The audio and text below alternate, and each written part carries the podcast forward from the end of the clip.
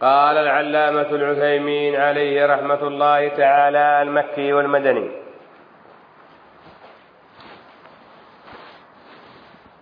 أي القرآن المكي والقرآن المدني.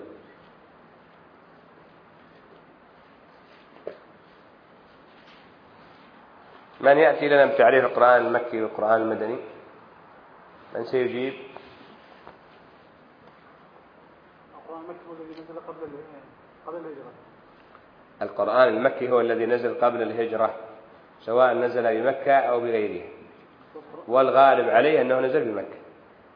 والقرآن المدني الذي نزل بعد الهجرة سواء نزل بالمدينة أو نزل بمكة. ومما يقوي هذا القول هذا أحد أقوال ثلاثة في المسألة لكن مما يقوي هذا القول أن سورة المائدة مكية بالإجماع. قول الله سبحانه وتعالى اليوم أكملت لكم دينكم وأتممت عليكم نعمتي. نزلت متى؟ نزلت يعني بعرفة. نزلت بعرفة. عرفة من ضواحي مكة. المائدة مدنية. مائدة مدنية بالإجماع. حين يحصل سبق لسان يا أخوان. صحيح. بعد أن طبع كتاباي نعمة المنان وعلوم القرآن. اتصل علي أخ من المدينة. قال أنت قلت في في نعمة المنان إن الفتح مكية بالإجماع. وقلت في علوم القرآن إنها مدنية بالإجماع فما هو الصواب؟ قلت يا أخي هذا واضح. هذا سورة الفتح نزلت في يوم الحديبية فهي مدنية بالإجماع ذاك سبق قلم. قد يكون مني قد يكون من الكاتب. أي نعم فلا شك. فمهما كان أنت ما تكون تقرأ بدون تأمل تدبر. أحيانا يحصل من هذا وما تودي عقلك أحدا. أي نعم من البشر. فهذا هو الصحيح. أن المكي ما نزل قبل الهجرة وأن المدني ما نزل بعد الهجرة. قال عليه رحمة الله نزل القرآن على النبي صلى الله عليه وعلى آله وسلم مفرقا في خلال ثلاث وعشرين سنة. منذ البعثة بعث الرسول صلى الله عليه وسلم عمره كم؟ أربعين سنة أحسنت. بعث وعمره أربعين سنة عنده وتوفي عمره كم؟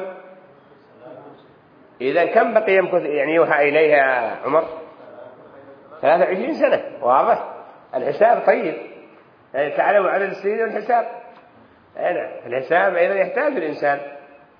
والله يا أخوان تعجب. في بلاد الغرب تأتي البقالة تشتري منه بالدولار كتاب بدولار بدولارين يعني أوراق خمسة كلها كلها عشرة دولارات. يطلع الآن الحاسبة ويحسبها. كل يا أخي عندنا الناس ال- بعض العوام والله يحسب لك إلى الألف. بعض العوام من الناس إلى الألف. يعني يشتري منه بمئتين بخمسمائة بستمائة يحسبها لك هكذا في رأسه. ويقول لك هذه بخمسين وهذه بسبعين وهذه بكذا يحسبها يقول لك عندك سبعمائة وكذا. هكذا في رأسه. وهؤلاء على الآلاف يعني كلها عشرة دولارات مختلفة ربما يحتاج يطلع الآلة الحاسبة ويحسبها. فالحساب يحتاج الإنسان. والخطأ في الحساب قد قد يحصل أخطاء في أشياء أخرى. النبي صلى الله عليه وسلم عمر ثلاثا وستين سنة. بعث وعمره أربعون. بقي كم الآن من هذا العمر يوحى إليه؟ ثلاثا وعشرين سنة. قال نزل القرآن على النبي صلى الله عليه وآله وسلم مفرقا في خلال ثلاث وعشرين سنة. قضى رسول الله صلى الله عليه وسلم أكثرها بمكة. أي نعم ثلاثة وخمسين سنة بمكة. وعشر سنوات هي في المدينة وانتشرت الدعوة وحصل الخير. في عشر سنوات. والبركة من الله. انتشر الإسلام بعد الهجرة قويت شوكة الإسلام. قال الله تعالى وقرآنا فرقناه لتقراه على الناس على مكت ونزلناه تنزيلا.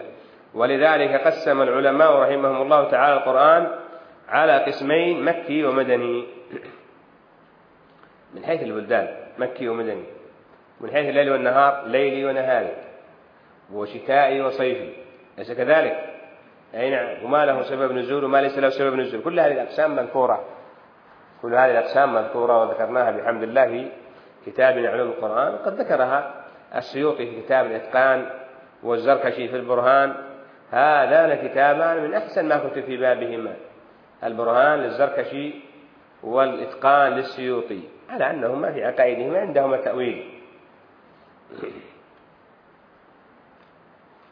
قال فالمكي ما نزل على النبي صلى الله عليه وعلى وسلم قبل هجرته إلى المدينة. وهذا له فوائد ستأتي. ليس مجرد هكذا فالعلماء لا يعتنون بشيء ليس فيه فائدة. لا يعتنون بشيء تحته فائدة. قال والمدني ما نزل على النبي صلى الله عليه وعلى وسلم بعد هجرته المدينة. هذا أصح الأقوال في هذا الباب. قال وعلى هذا فقوله تعالى اليوم أكملت لكم دينكم. وأتممت عليكم نعمتي ورضيت لكم الإسلام دينا من القسم المدني وإن كان قد نزل على النبي صلى الله عليه وسلم بحجة الوداع بعرفة وعرفة من ضواحي مكة. قال ففي صحيح البخاري ومسلم سبق أن ذكرنا أن العثيمين رحمه الله لعله كان يحفظ صحيح البخاري. وأيضا عنده في مسلم لكن لعله أتقن. كثيرا ما يمر بنا يعزل البخاري حديثا في الصحيحين. قال في صحيح البخاري عن عمر رضي الله عنه, عنه أنه قال قد عرفنا ذلك اليوم والمكان الذي نزلت فيه على النبي صلى الله عليه وسلم. نزلت وهو قائم بعرفة يوم جمعة. في حجة الوداع. لو يقول قائل هل نزلت آيات بعد هذه الآية؟ نقول نعم. واتقوا يوما ترجعون فيه إلى الله. أصح الروايات أنها آخر آية نزلت في القرآن. فيقول قائل كيف الآن؟ اكتمل الدين.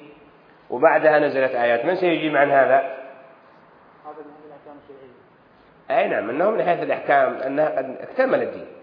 وربما تنزل آيات أخرى فأنا أقول لك الآن اكتمل بناء البيت. البيت انتهينا من بنائه ويمكن تذهب تصلح لمبة. أليس كذلك؟ تصلح مروحة تصلح مكيفا هذا ليس معناه أنك ما أكملت بناء البيت. أليس كذلك؟ البيت اكتمل. فاليوم أكملت لكم دينكم الدين اكتمل الأحكام الشرعية ما بقي شيء. لكن نزلت آيات بعد ذلك هي زيادة بيان وزيادة توضيح. أي نعم. ولهذا لما جاء أبو بكر وعمر إلى أم سليم إلى أم أيمن فبكت. قالوا ما يبكيك؟ ألا تعلمين أن ما عند الله خير رسوله؟ قالت أبكي أن الوحي قد انقطع. قال أنس فهيجته مع البكاء فجعل يبكيان. فلا شك أن بعد ذلك اليوم أنها جاءت أحكام شرع ماذا جاءت؟ نزلت آيات والنبي صلى الله عليه وسلم تكلم بكلام ونصح أمته بنصائح ووجههم. ولعل هذه العرباض كان بعد ذلك. أي نعم. لعلها يا رسول الله موعظة مودع فأوصينا لعلها بعد ذلك. ولما خرج لمعاذ وخرج يودع معاذ هذا كان بعد حجة الوداع. نعم قال معاذ خرج معه النبي صلى الله عليه وسلم يودعه ومعاذ راكب والنبي صلى الله عليه وسلم ماشي. فقال يا معاذ لعلك لا تلقاني بعد عامي هذا. قال فأجهش معاذ بالبكاء. قال لا تبكي يا معاذ فإن البكاء أوان.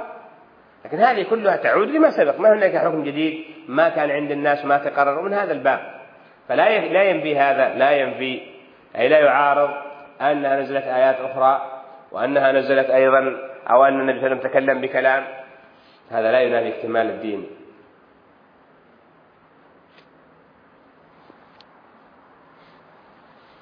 قال ويتميز القسم المكي عن المدني من حيث الأسلوب والموضوع. ألف. أما من حيث الأسلوب فهو الغالب في المكي قوة الأسلوب والقرآن كله قوي الأسلوب لكن القرآن المكي جسد أسلوبه قوي يعني لأنه يخاطب ناس مشركين كفار في الغالب ليس كلهم كفارا قد آمن أبو بكر وآمن فلان من الناس لكن الغالب أنه يخاطب ناس مشركين فيأتي بأساليب قوية. أنت الآن لما تتحدث مع إنسان صاحب وصديق ممكن تتحدث معه بكلام سهل. عادي. لكن لو تتكلم مع إنسان تحاجه تأتي بعبارات قوية حتى لا يأخذ عليك بعض الكلام وعبارات يعني ماذا مضبوطة أليس كذلك؟ فتنتبه أكثر. وإلا فأنت مع الصديق ومع العدو تتكلم بكلام حق لا تقول باطل. قال الغالب في المكي قوة الأسلوب وشدة الخطاب لأن غالب المخاطبين معرضون مستكبرون ولا يليق بهم إلا ذلك. اقرأ سورتي المدثر القمر. يا أيها المدثر قم فأنذر ربك فكبر إلى آخره. اقتربت الساعة وانشق القمر وإن يروا آية يعرضوا ويقولوا سحر مستمر. أي نعم فيعني أسلوب أسلوب يعني قوي. يأتيهم بأسلوب قوي لأنهم كفار وهذا دعوتهم إقامة الحجة عليهم. قال أما المدني فالغالب في أسلوبه اللين وسهولة الخطاب لأن غالب المخاطبين مقبلون منقادون. اقرأ سورة المائدة. المدنية كما سبق الإجماع قال الله سبحانه وتعالى يا أيها الذين آمنوا أوفوا بالعقود وحلت لكم بهيمة أنعام إلا ما يتلى عليكم غير محل الصيد وأنتم حرم إن الله يحكم ما يريد إلى آخره. فيعني كلام يخاطب أناسا منقادين أناسا طائعين أناسا مسلمين في الغالب فلهذا لا يحتاج أنت لما تأتي بكلام فصل قوي لو يأتي واحد عندك تقول له إن الحمد لله وتقوم تعطيه محاضرة يقول لك مالك إيش في اليوم؟ صحيح أنت تقول له يا أخي موضوع كذا كذا كلمات باختصار بأسلوب يسمع أليس كذلك؟ لكن لو يأتي إنسان ما يسمع تحتاج تبين له وتشد في الموضوع هكذا. قال الثاني الغالب في المكي قصر الآيات. الغالب أن الآيات قصيرة ولا نقول صغيرة فهي ليست صغيرة هي عظيمة وكبيرة لكن غالب آيات قصيرة. اقتربت الساعة انشق القمر. يا أيها الدثر قم فأنذر وربك فكبر ثيابك فطهر. كلمات آيات قصيرة. أي نعم. وقوة المحاجة لأن غالب المخاطبين معاندون مشاقون. ولهذا عند المناظرة إذا يحتاج الإنسان للمناظرة لا يحتاج للكلام الكثير الكلام الكثير قبل ما تتكلم المستمع لا يفهم المقصود. تأتي بكلمات مختصرة مفيدة بحيث أن الخصم إذا أراد أن يرد إن كان ذو بصيرة يرد إن كان ما ذو بصيرة يسكت. تفهمه أي نعم ولهذا ترون في هذه الأبواب لما يجعلون بعض الناس يتكلم فلان وفلان يعطون هذا ثلاث دقائق فلان كذا دقائق مختصرة. أي نعم. ليش؟ لأن الكلام الموجز الذي نفسه المتربص ما يجد له فيه كلام كثير. يعني كلمة مختصرة. أما الكلام الكثير من بعثر ويبقى يتكلم الساعتين والثلاث يتوه هو نفسه يخرج ما يدري ماذا أين بدأت وأين انتهيت أي نعم. قال لأن غالب المخاطبين شاقون فخوطبوا بما تقتضيه حالهم يقرأ سورة الطور. أما المدني فالغالب فيه طول الآيات. طول الآيات لأن هؤلاء يقبلون أصلا مستفيدين. أما في القرآن المكي الذين الكفار هو أصلا ما سيستفيد. لماذا تكثر معه كلام؟ ما يريد فائدة. تعطي كلام مختصر وهو إما أن يقبل وإما أن يجيب باختصار أيضا. حتى لا يكثر الكلام كما يقال. أي نعم فهذا هو سبيل مع المناظر. أما إنسان تدرس وتعلمه إنسان قابل ممكن تتكلم مع الساعة والساعتين هو يفهم ويستفيد. فلهذا كان القرآن المدني قرآن آيات طويلة فيها أحكام وفيها عبادات وفيها ليش؟ لأن هؤلاء منقادون يستفيدون. قال طول الآيات. انظر انظر ماذا البقرة؟ أطول آية في القرآن عند من؟ عند فيصل. آية الدين. إذا دينتم بدين فإلى مسمى فاكتبوه. آية الدين. آية مكية ولا مدنية؟ مدنية. أي بل البقرة مدنية. والبقرة آيات طويلة. البقرة آياتها 283 آية. انظر سورة قرابة جزئين ونصف. أي نعم. جزء عما كم كم يعني آياته. هو جزء واحد. أي نعم. فالقرآن المدني آياته غالبا قصيرة. آياته غالبا قصيرة المكي يعني. أما المدني فغالب آياته طويلة. وذكر الأحكام مرسلة بدون محاجة. القرآن المدني أقيموا الصلاة. بدون محاجة بدون شيء. آتوا الزكاة. أي نعم افعلوا الخير. هكذا. لا خير في كثير من نجواهم إلا من أمر بالمعروف. إلى آخره. يعني القرآن بدون محاجة. لكن القرآن المكي يخاطب أناسا. يقول لهم يعني ما الذي خلقكم وما الذي رزقكم. فهو يقرر لهم كثيرا. توحيد الربوبية. حتى يقرر لهم إيش؟ توحيد الألوهية حتى يؤمنوا. قال لأن حالهم تقتضي ذلك اقرأ آية الدين في سورة البقرة. قال وأما من حيث الموضوع فهو واحد الغالب في المكي تقرير التوحيد والعقيدة السليمة. تفضل. خصوصا ما يتعلق بتوحيد الألوهية لأنهم كانوا مقرين بالربوبية. والإيمان بالبعث لأن غالب المخاطبين ينكرون ذلك. غالب كفار قريش كانوا ينكرون البعث والنشور والجنة والنار. فلهذا تجده في هذا. يقرر التوحيد يقرر العقيدة يقرر البعث والنشور وغير ذلك. قال أما المدني فالغالب فيه تفصيل العبادات والمعاملات. ما يقول لهم الغالب فيه أنهم قد قبلوا تقرير البعث والنشور وإنما تجد فيه في الصلاة وفي الصوم وفي الزكاة. ولهذا غالب العبادات تجد تفصيلها فين؟ في القرآن المدني. حتى الصلاة فرضت في مكة لكنها كثير من أمور الصلاة بينت بين بالمدينة. الصوم فرض بالمدينة الحج فرض بالمدينة الزكاة غالب أمور الإسلام عبادات ما غير ذلك فرضت شرعت بالمدينة. يعني نعم بالمدينة أنهم قلت لكم صاروا مسلمين وصاروا منقادين فيحتاجون إلى معرفة إيش أمور دينهم قال أما المدني والغالب فيه تفسير العبادات والمعاملات لأن المخاطبين قد تقرر في رؤوسهم التوحيد والعقيدة السليمة فهم بحاجة في تفسير العبادات والمعاملات. اثنان الإفاضة في ذكر الجهاد وأحكامه والمنافقين وأحوالهم. في القسم المدني لاقتضاء الحال ذلك. أما القسم المكي ما كان يأمرهم بالجهاد كان يأمرهم بالصبر. أي نعم يا الله يسلمهم يا الله يسلمهم. حيث شرع الجهاد وظهر النفاق بخلاف القسم المكي. أيضا يا أخوان أنت لو تلاحظ لو تقرأ في كتب التفسير تجد أن الآيات المكية الأحاديث فيها قليلة. الأحاديث قليلة لأن الصحابة الذين ينقلون قليل قليل. أي نعم ولأنهم هم يحتاجون أكثر. عن كفار قريش أو أهل مكة أكثر شيء يحتاجون من من القرآن إلى إيش؟ يحتاجون إلى الإيمان يحتاجون أنه ينزل عليهم القرآن يحتاجون أن يؤمنوا. فلهذا ربما كانوا ما يقبلون من النبي صلى الله عليه وسلم. ما كانوا يقبلون منه فيأتي لهم بالقرآن يقرأ عليهم القرآن بقوة وإزالته بعكس القرآن المدني فإنك إذا قرأت التفسير تجد كثير آيات كثير أحاديث في ماذا القرآن المدني. لماذا؟ لأن الصحابة يتناقلون في تفسيره ويتناقلون في حفظ الحديث. وهكذا أيضا النبي صلى الله عليه وسلم يبين لهم أمور العبادات. قال رحمه الله تعالى فوائد معرفة المدني والمكي. فوائد معرفة القرآن المكي والقرآن المدني.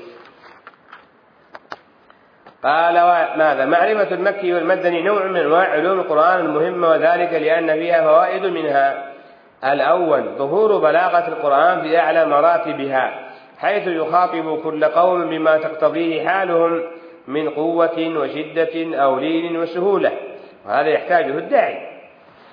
هذا يحتاجه الداعي إلى الله. أنك تخاطب كل قوم لا يعني أنك تأتي لهم بدين آخر أو تقول لهم بقول غير القول الشرعي.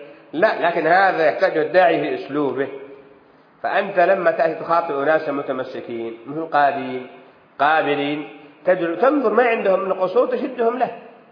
بينما لما تأتي لأناس معرضين بعضهم ربما لا يصلي أو غير ذلك فتخاطب كل ناس بالأسلوب الذي ينفع معهم. وأما المخ... الذي تخاطبهم به فهو القرآن والسنة. ما يتغير. وثباتك هو ثباتك ولزومك للحق هو لزومك للحق. لكن الآن الأسلوب الذي تخاطب به الناس هذا تخاطب أسلوب وهذا تخاطب أسلوب. هذا تشد عليه وهذا تلين معه. بعضهم لو شددت عليه لنفر. فتأتي بالأسلوب الحسن. وبعضهم لو ألمت له ربما لامتهنك فيحتاج أنك تغلظ. ففي كل مقام بحسبه. في كل مقام بحسبه. قال اثنان ظهور حكمة التشريع في أسماء آياته حيث يتدرج شيئا فشيئا بحسب الأهم على ما تقتضيه حال المخاطبين واستعدادهم للقبول والتنفيذ. ظهور حكمة التشريع في أسماء غايات أي نعم فإنه يخاطب هؤلاء بأسلوب وهؤلاء بأسلوب.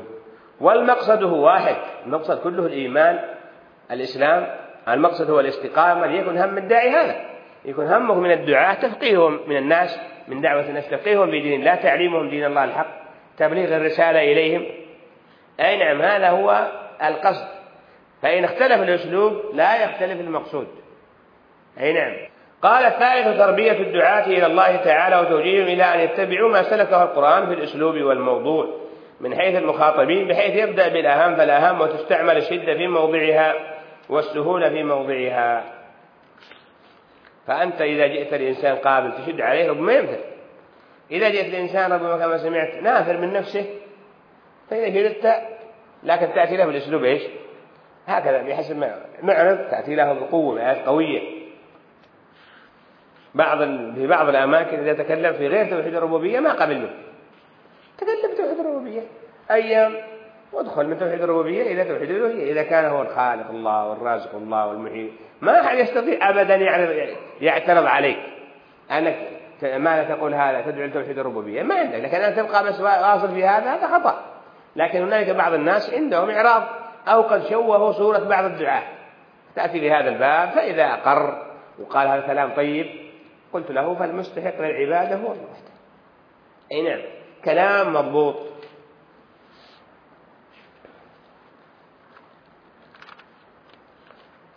الله سبحانه وتعالى كان يبعث النبي في أمة كافرة مشركة ملحدة بأسرها ما فيها واحد مسلم. فما يقبض الله عز وجل النبي حتى يستقيم حال الأمة. هذا هو الغالب. هذا لو قلت تسعة وتسعين في المية هو الصواب. أي نعم. والنادر لا حكم له. ففريقا كذبت وفريقا تقتلون. وإن من الأنبياء نبي ما استجاب له لرجل واحد كما جاء في حديث أنس وجاء في حديث ابن عباس. والنبي وليس معه أحد. هذا في النادر. هذا في النادر. وإلا في الأصل أن الله عز وجل يبعث النبي ليستفيد الناس منه ويهدي الناس إليه ويقبل من يقبل ويعرض من يعرض. لكن ما يقبل الله النبي حتى حتى يستجيبوا حتى يؤمنوا حتى يصلح حالهم. فإذا كان هذا حال الرسول صلى الله عليه وسلم مع قومه. كذلك الداعي إذا جاء إلى بلاد إسلام. أنت بين أناس مسلمين. قد يكون عندهم من البدع أو من الضلالات أو من المعاصي أو من المخالفات. فأنت محتاج للأسلوب الحسن الذي الذي تنقذ بإذن الله الناس من الضلال إلى الهداية. أنت الآن تصور ما إنسان جيء به إلى الطبيب مريض. الطبيب هذا محتاج أن يفتح له عملية ويحتاج يعطيه المسكنات ويعطيه الإبر يقول هنا الحقن. أي نعم. فهذا الذي يشعر بألم في يده أو في رجله إذا وصل عند الطبيب مسك في مكان الألم. قال هذه الآن نصلح فيها عملية. يمكن يغضب وينفر لا سيما من ليس مقتنعا أن هذا الطبيب يحسن الطب. صحيح. فكيف يسمع الطبيب؟ يأتي يقول له ما شاء الله وأنت لا سهل. هذا حاجة خفيفة عندك يعني مرض خفيف مرض يسير هذا سهل. وبعض الأدوية اليسيرة نعطيك هكذا فإذا وثق في الطبيب. بعض الأطباء في البداية يعطيه مسكنات بس. ويرجع المريض يقول والله هذا الدواء نفعني. أي نعم. ويعود المرض. قال والله نفعني لكن يمكن قل الكمية. رجع إلى الطبيب. قال يا أخي أنت بصراحة تحتاج إلى عملية أصلا. تحتاج إلى عملية لكن تصبر ونعطيك كذا. وبعد ذلك يعود المريض صحيحا بإذن الله عز وجل. ليس كذلك. فالداعي إلى الله ينبغي أن يكون أحذق من الطبيب. فإذا كان ذاك يداوي الجسد أنت تداوي القلب. صحيح. فأنت الآن تحتاج, تحتاج هذا هذا الإنسان العاصي الذي عنده أشياء قد وقعت في ذهنه أنت تحتاج لست محتاج أن تنفره. يقول المئة الهدام يغلبهم الهدام الواحد هذا المئة البناء يغلبهم الهدام الواحد فأنت تحتاج إلى هذا الذي عنده شيء أنك تقنعه حتى يفهم هو أنه يحتاج أن يسألك يحتاج إلى علمك يحتاج إلى ما عندك. فإذا فهم هذا بعد ذلك هو يبحث عنك وتعال لنا يا أخي درس في مكان فلان تعال لنا يا أخي محاضرة في مكان فلان. أي نعم ليش هو؟ عرف الآن أنك طبيب لهذا الشيء اللي هو ينقصه لكن في البداية أن تبحث عنه هارب منك. ولهذا كيف كانت حالة الأنبياء في بداية دعوتهم؟ يقول من جاء إلينا حياه الله ولا يذهب. لا. قال الله عز وجل عن نوح فإني كلما ربي إني دعوت قومي ليلا ونهارا فلم يزدهم دعائي إلا فرارا. وإني كلما دعوتهم لتغفر لهم جعلوا أصابعهم في آذانهم واستغشوا ثيابهم وأصروا واستكبروا استكبارا. والرسول صلى الله عليه وسلم كان يتبعهم في تجمعاتهم. حيث طارق بن شهاب أنه كان في السوق يتبع يا أيها الناس قولوا لا إله إلا الله تفلحوا. الآن أنت في مجتمع مسلم والغالب تقبل الخير والإذعان لكن يحتاجون إلى تبصير. وأنت كداعي ربما لا يعرفون منزلتك ومكانتك العلمية وعندك ما أعطاك الله عز وجل فتحتاج إلى أن تأخذ منهم أو ماذا ما أشبه ذلك حتى يعرف الناس هذه الأهمية ثم يقبلوا ويستفيدوا.